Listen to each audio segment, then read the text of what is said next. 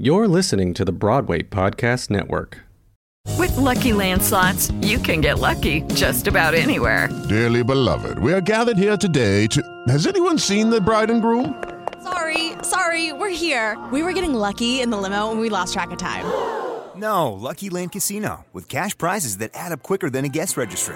In that case, I pronounce you lucky. Play for free at LuckyLandSlots.com. Daily bonuses are waiting. No purchase necessary. Void where prohibited by law. 18 plus. Terms and conditions apply. See website for details.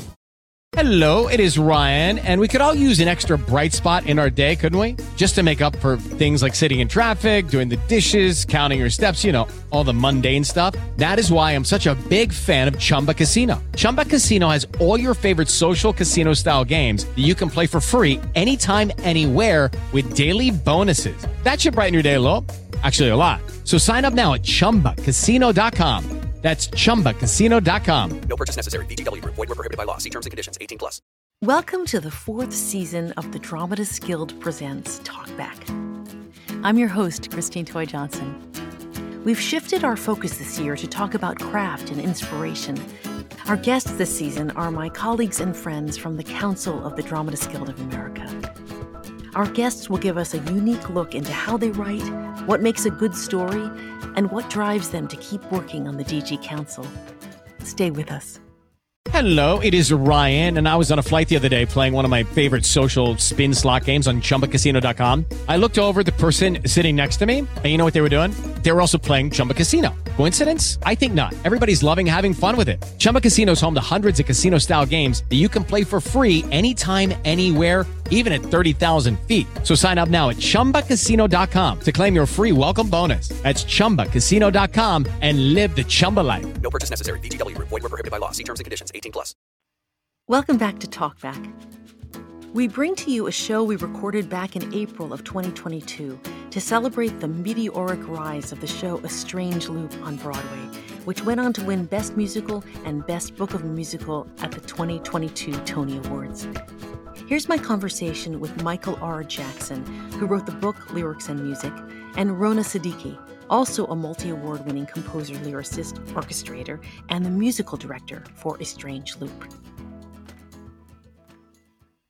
Welcome. Can you please introduce yourselves to our listeners? Michael. Hi, my name's Michael R. Jackson, and I am a book writer, lyricist, and composer, most notably of the musical A Strange Loop. Thank you, Rona. Hello, I am Rona Siddiqui, and I am a composer lyricist.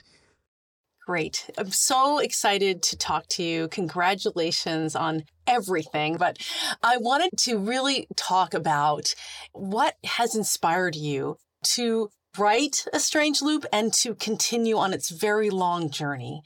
Michael, do you want to share some thoughts about that first?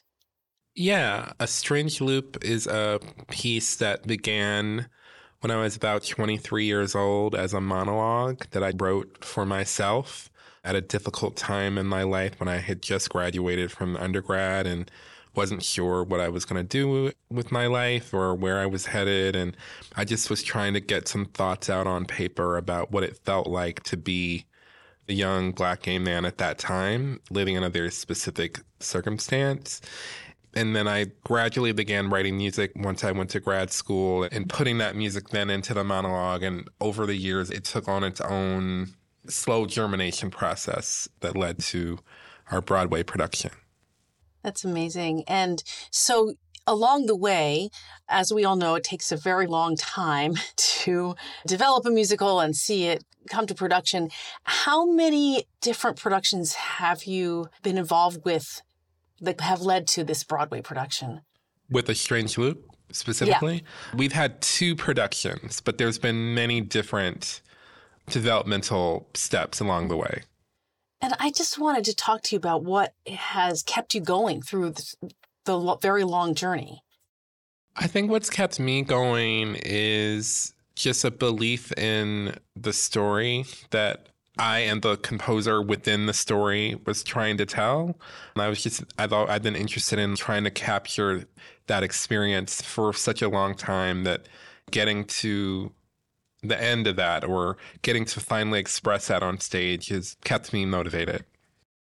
In your wildest dreams, did you think that you would be opening on Broadway with the show? Not in a million years would I have imagined. It wasn't even a goal, to be honest. Really? It was something that really came as organically as it could. And I'm grateful for that. Wow, that's amazing. And also to talk about your protagonist in the story, we don't really get to see people like Usher in a lot of musicals. How has that been for you to bring that character to life? It's been really thrilling because, in many ways, I began writing as a way for me to make sense out of certain things. But I also wrote it because I felt that I had never seen a gay character, a black character, a black gay character whose inner life and whose nuance and complexities were really shown in media anywhere, not even just in theater. And so I felt like the only way I could see that was if I were to create it myself. Yeah, Rona, I know that you are such a multi hyphenate composer, lyricist, orchestrator, and the music director of Strange Loop. And I know that you and Michael are collaborating on a, a new project as well, which I want to get to a little bit later. I'd love to talk to you about how you became involved with this project and how it's been for you to see it grow through the years. Michael had been asking me to music direct different developmental workshops along the way, and timing was never working out. I wasn't able to do it until finally we were able to make it happen in 2018, I believe, for a workshop at Playwrights. And that's kind of how I joined up. And I'm just passionate about this material and this music. It was something I'd never heard before. And as a writer, it was inspiring to me as I'm working on my own piece that's in the same vein of a self referential story. So I was like, I have something to learn here as a writer. And so I'm going to just throw myself into this and enjoy this process. And I also had no idea that this is where we would, you know, end up being. But it's been an incredible journey. How do you feel your musical direction and your writing feed each other or impact each other? Or do you feel that they do? They are definitely two separate skills. There's two separate parts of my brain. So when I'm in music directing mode, I'm saying, how can I best interpret Michael's vision? I have my own sensibilities that I lean into and draw upon, but it's still about Michael's work and making it shine and making it wonderful and great but I'm also being infused with his sounds and his words and his music. And so I know event as that's in the back of my brain percolating, I know that when I go back to my writing, there's going to be stuff that I'm suddenly like, oh, when Michael did this was really effective and maybe I'm going to try this in my way. So that's how both are happening. Yeah, that's so interesting. Michael, do you have a thought to add to that? Collaborating with Rona has been so great because she can fill in the places where I struggle and that I'm not as proficient in, and can really interpret things that I maybe have a raw idea about, but haven't fully fleshed it out on the page or don't know how to talk about in like the professional music language because I don't have a composition background. I'm self taught in certain sense. I feel her contributions are literally invaluable to me. And I think I'm annoying in that I'm constantly asking dramaturgical questions because that my writer brain is always at work because mm-hmm. that's what's going to help me to interpret the music and convey to the actors and the musicians in the music language what needs to be happening. Yeah, and I, I think I'm pretty good about talking about that aspect yeah, of sure. it, even if I can't always figure out the musical way to say it. Rona, I'd love to talk to you about some of the projects you're working on as a writer now as well. What are you working on? What's inspiring you right now? The main show that I'm working on is Salam Medina Tales of a Halfghan, and that I'm writing by myself. It's a fantasia of vaudevillian style sketches about what it's like growing up bi ethnic in America. Super fast paced, super fun. And that has been on the front burner of my work. And then I have a bunch of other shows that I'm working on with other writers that I'm working on a show with Kristoffer Diaz called Expect Victory, and it's a basketball musical. So that's really fun. And I'm working with Bryce Pinkham and Zachary Fine on a one man show for Bryce about the climate crisis. Yeah. And then you're working on White Girl in Danger, I believe, together, right? Yep. Yeah, yeah, yeah. Yeah. You Coming up about, quick. You want to talk about that a little bit? Yeah, so White Girl in Danger is a show that I started working on about five years ago, I would say. The idea of it literally came from just like a joke in my mind about doing a spoof or parody of Lifetime original movies, which I grew up on. But over time, that started to evolve into a bigger idea than just that. It draws on my childhood love of soap operas, which I grew up watching Days of Our Lives and Another World and Santa Barbara and Guiding Light and One Life to Live. And like, I watched all of them. And also there were these conversations that started to bubble up in the world in the last say five six years about equity diversity inclusion representation and i just found myself in these conversations and thinking about what i thought of them and thinking about how i came at some of these issues in a different way because i'm a black writer and so these two little molecules began to float together of like soap opera musical representation and turned into this whole other thing. I'm excited about it. It's like a crazy musical. I know that a lot of us uh, writers of color have, like you mentioned, Mike, you, you start to write something because you haven't seen yourself represented in the theater in the way that you exist. and you've been told uh, by messages that maybe you don't exist and then you think wait a minute that's not right i wonder if you might also talk about when you're looking for a new project to embark on what are some of the things that you have found have really sparked your need to tell a story? I think for me personally, it always comes from trying to grapple with some question that I have, or something that I don't understand, or something that frightens me, or something that makes me angry, and wanting to make sense of it, or wanting to empower myself through like dismantling the thing that makes me afraid, or or some combination of all of those things.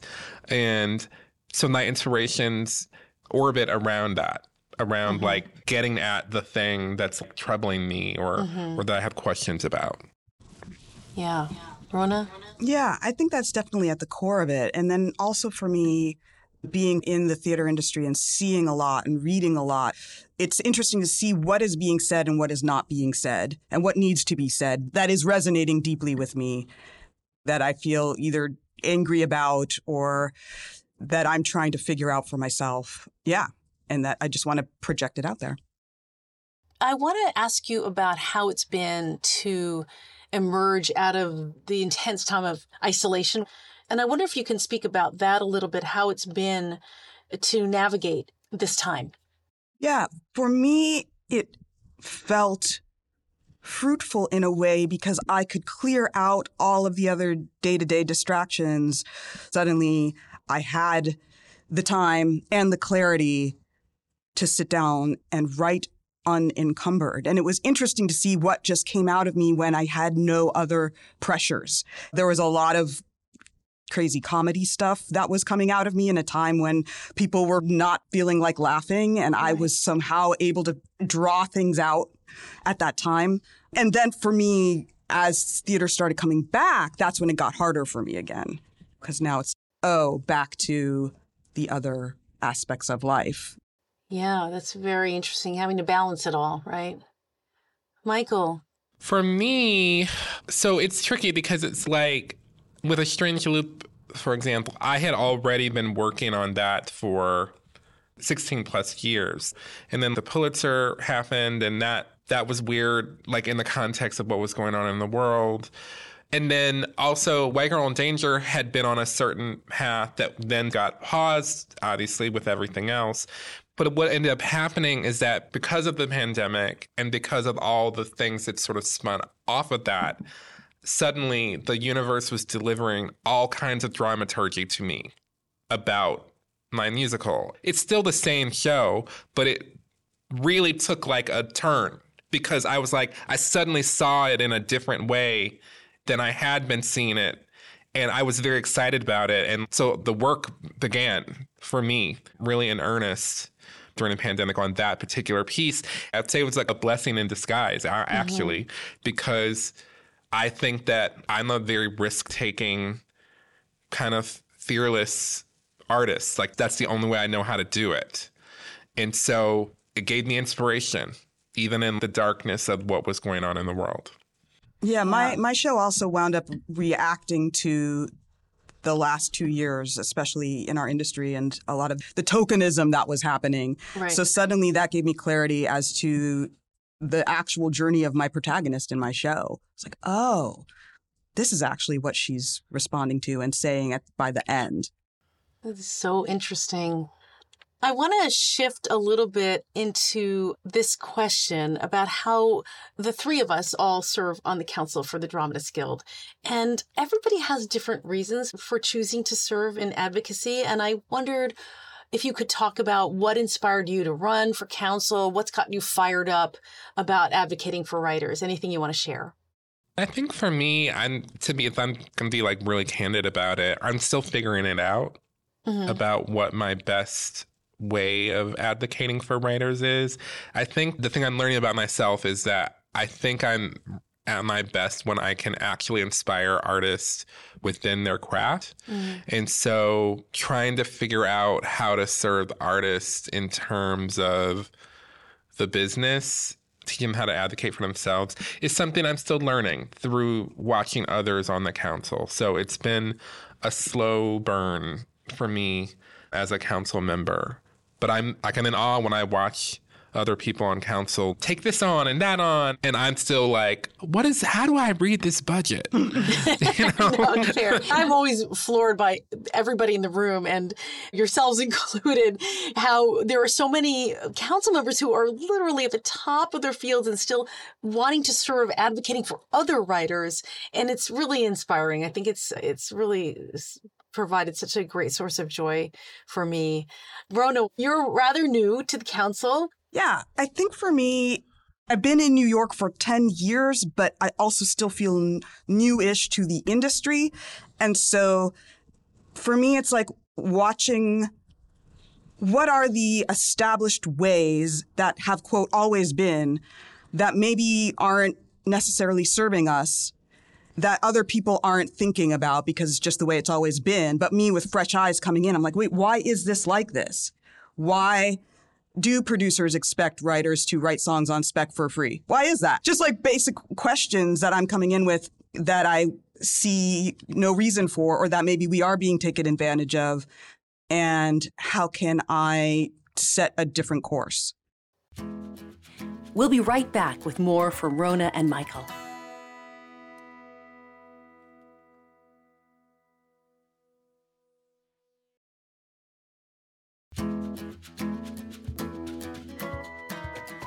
Welcome back. We are also talking about craft this season, and I wanted to ask you what have been some of your greatest influences on your craft?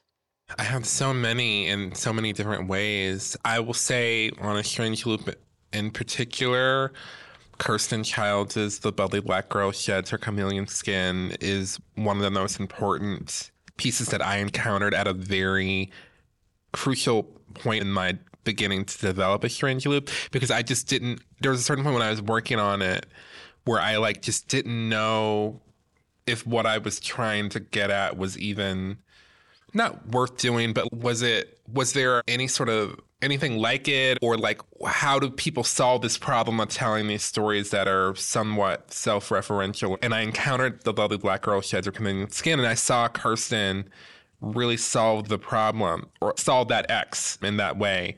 And I was deeply inspired because it was very funny and very poignant. And the music, oh, her music and her lyrics, oh, just makes my heart hurt, like how good she is. And that show, I just listened to it over and over again when the cast album came out. And it just, it gave me a real spark to keep going to figure out what my ex was to solve for in my piece. And that's just one example of something that's inspired me. There's so many others, but that's like a big one. Yeah. I'm super irritated that you stole my person. I was also going to say, Kirsten, I had the the joy of music directing her show uh, Bella and American Tall Tale. Which I also love. Yeah, and I it was this, that same type of thing. It's like how she's so subversive yet so radically honest and so funny and so poignant and with so much heart. We write very similarly in many ways, and so she's been one of my one of my greatest inspirations and mentors. Yeah. Kirsten Childs is one of our esteemed council members as well. We're all in amazing company. What about any formal training or education? Do you have any words of wisdom or thoughts about your formal education? For me, so I went to NYU's undergraduate playwriting program in the dramatic writing program. Then I also went to NYU's graduate musical theater writing program to study book writing and lyric writing. And my experience in undergrad was not negative, but it was not positive either.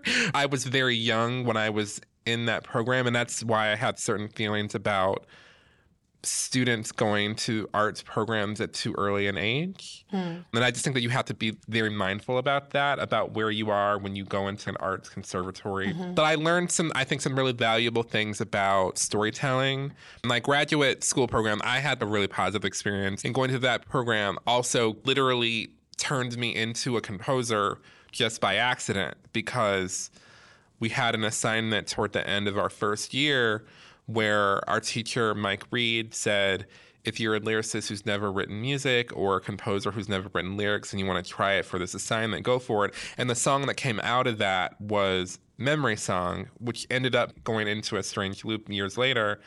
And if that had not happened, I would not be writing musicals today because I was then encouraged when I shared that song to continue trying to write my own music.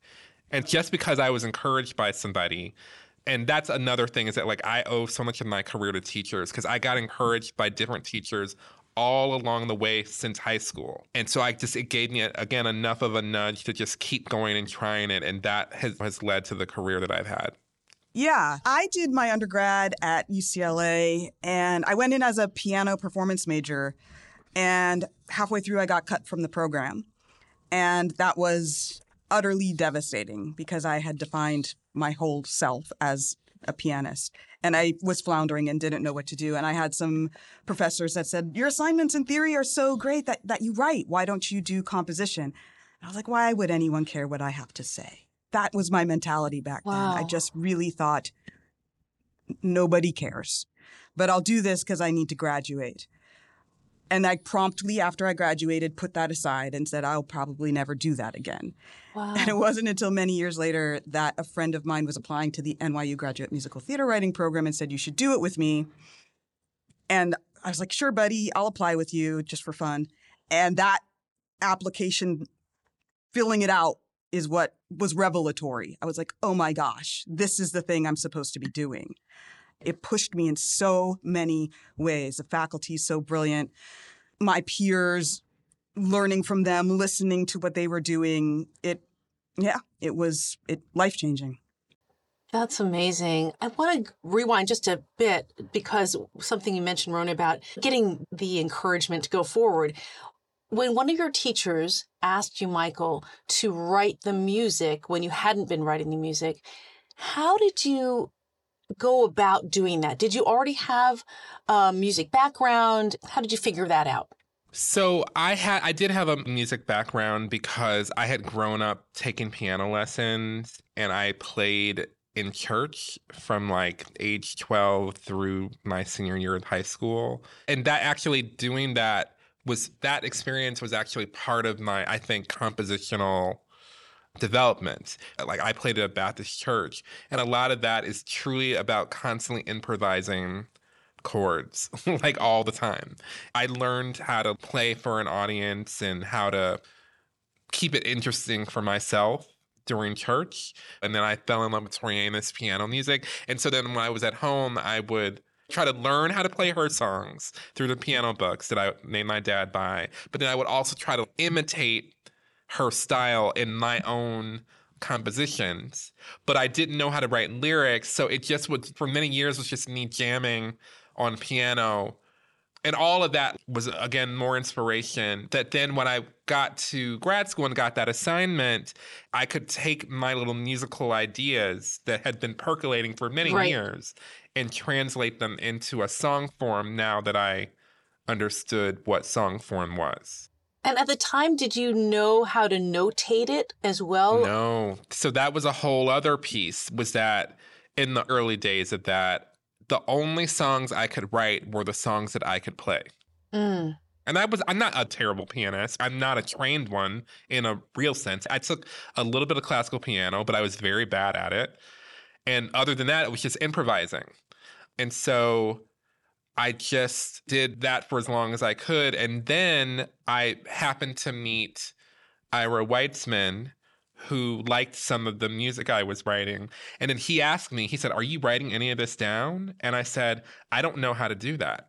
And so he gave me a copy of Finale 2006. It's a music notation program. And then I had to start very ignorantly trying to teach myself how to use it. And then I would make little scores out of the songs I wanted to write.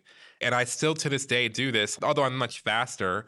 I put things in, I'm constantly using playback to make sure that it's right. And then I met my friend Adam Wiggins, who is a copyist, arranger, composer, orchestrator, and he really loves cleaning up scores and that sort of thing. And that began a collaboration, which helped me get all my music down on paper between us because I would always take the first pass and then he would clean things up. And that just helped me be able to keep going. So it's so many different things that led to how I was able to get words down on page. But in the beginning, I was like, nope, if I couldn't play it, it, did not exist.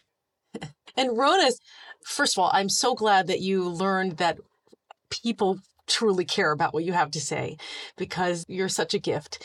But I wonder how you added writing words and melding them into songs and writing them down and all of that. I come from the classical background. So I started playing piano when I was four and just was right on that classical track. But also, meanwhile, loved rock and pop and R&B and hip hop. And so I was also at my keyboard in my bedroom trying to figure out the Billy Joel songs and the Tori Amos songs and, and all of those. It was a fusion of those two worlds coming together. I always loved playing with words. Musicians' brains are like that. We are obsessed with words. We love words. We're really good at crossword puzzles and Wordle and such. I started writing funny songs in high school and all through my young adulthood. And when I got into NYU, I could have chosen either composing or lyrics, but I went as a composer. And then watching all the words people learn the craft and me not learning the craft the way they were, I was like, oh, now I'll never be a lyricist. Now I know I can't write lyrics because I'm not learning everything they're learning. And then it took a couple years after I graduated from NYU to be like, no, you actually can do this. You've always been able to do this. Right. And you did pick up the skills in the program. And then I just let it loose. And I think that was somewhat similar to me musically because for years I would never call myself a composer. I said, I'm just a songwriter. Because to me, composers were like studied and they knew everything. And I surprised myself over the years at like how things that they would do, I soaked it up in a certain way. And that gave me the confidence to finally say I'm a composer as well. Thank you both so much for being here today. You are both such an inspiration to so many people, and I'm so grateful for your generosity and your artistry and everything that you do. Thank you for having us, Christine. Yeah, right back sure. at you. My thanks to Michael and Rona. To hear all our episodes, you can find us on the Broadway Podcast Network or Apple Podcasts. Please be sure to rate us and leave a review. Learn more about our guests from all our episodes by visiting www.dramatistsguild.com. This episode was produced by Amy Von Masick and me, Christine Toy Johnson. Our associate producer is Aaliyah Jackson. Music was composed by Andrea Daly. Special thanks to Home for Music in Nashville, Tennessee. Talkback is a production of the Dramatists Guild of America and is distributed by the Broadway Podcast Network. Join the conversation online by using hashtag DGTalkback. And as always, to be continued.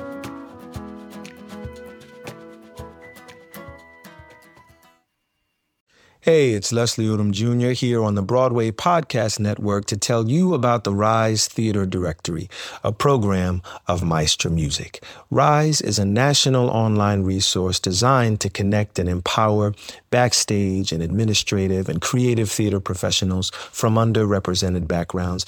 If you work or aspire to work in the theater community, this can help you find your next project. And if you hire theater professionals, search the Rise Theater Directory to find your next team. Create your profile now and get more information by visiting risetheatre.org. That's theater with an R E R I S E T H E A T R E dot org because only together we rise. Lucky Land Casino asking people what's the weirdest place you've gotten lucky? Lucky? In line at the deli, I guess? Aha, in my dentist's office. More than once, actually. Do I have to say? Yes, you do. In the car before my kids' PTA meeting. Really? Yes. Excuse me, what's the weirdest place you've gotten lucky? I never win and tell. Well, there you have it. You can get lucky anywhere playing at LuckyLandSlots.com. Play for free right now. Are you feeling lucky? No purchase necessary. Void where prohibited by law. 18 plus. Terms and conditions apply. See website for details.